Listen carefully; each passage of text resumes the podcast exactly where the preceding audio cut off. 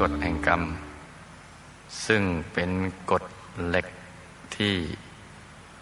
ทุกๆชีวิตในสังสารวัตรไม่อาจจะหลีกเลี่ยงได้ กฎอื่นยังพอจะหลีกเลี่ยงได้ หรือเปลี่ยนแปลงได้ อย่างกฎหมายเนี่ยก็สมมุติกันขึ้นมาว่าต้องทำอย่างนี้ให้ทำอย่างนี้ไม่ให้ทำอย่างนี้ เพื่อเกิดความสงบสุขขึ้นในสังคม เดี๋ยวก็เปลี่ยนแปลงกันไป เดี๋ยวก็ยกเลิก หรือบางคนก็เลี่ยงกันไปอย่างนั้นยังได้เป็นครั้งเป็นคราวกันไป แต่กฎแห่งกรรมไม่อย่างนั้น ทุกๆชีวิตในสังสารวัฏล้วนแต่จะต้องเจอหมด จะไม่เจอมีเพียงประการเดียวคือ ต้องหลุดพ้นจากสังสารวัฏโดยการขจัดกิเลสอาสวะให้มันหมดสิ้นไป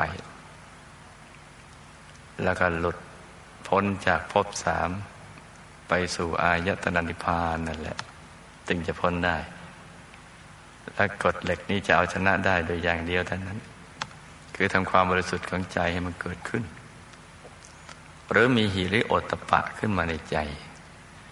ละอายต่อการทำบาป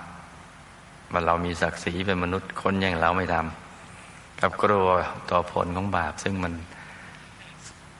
ปวดแสบปวดร้อนมากมายทุกทรมานมาในอบาย ทั้งสี่ในนรกในเปรตอสุรกายสัตว์เดรัจฉานเป็นต้น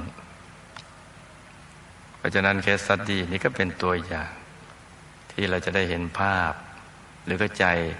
เรื่องราวของกฎแห่งกรรมได้ดีขึ้นนะจ๊ะ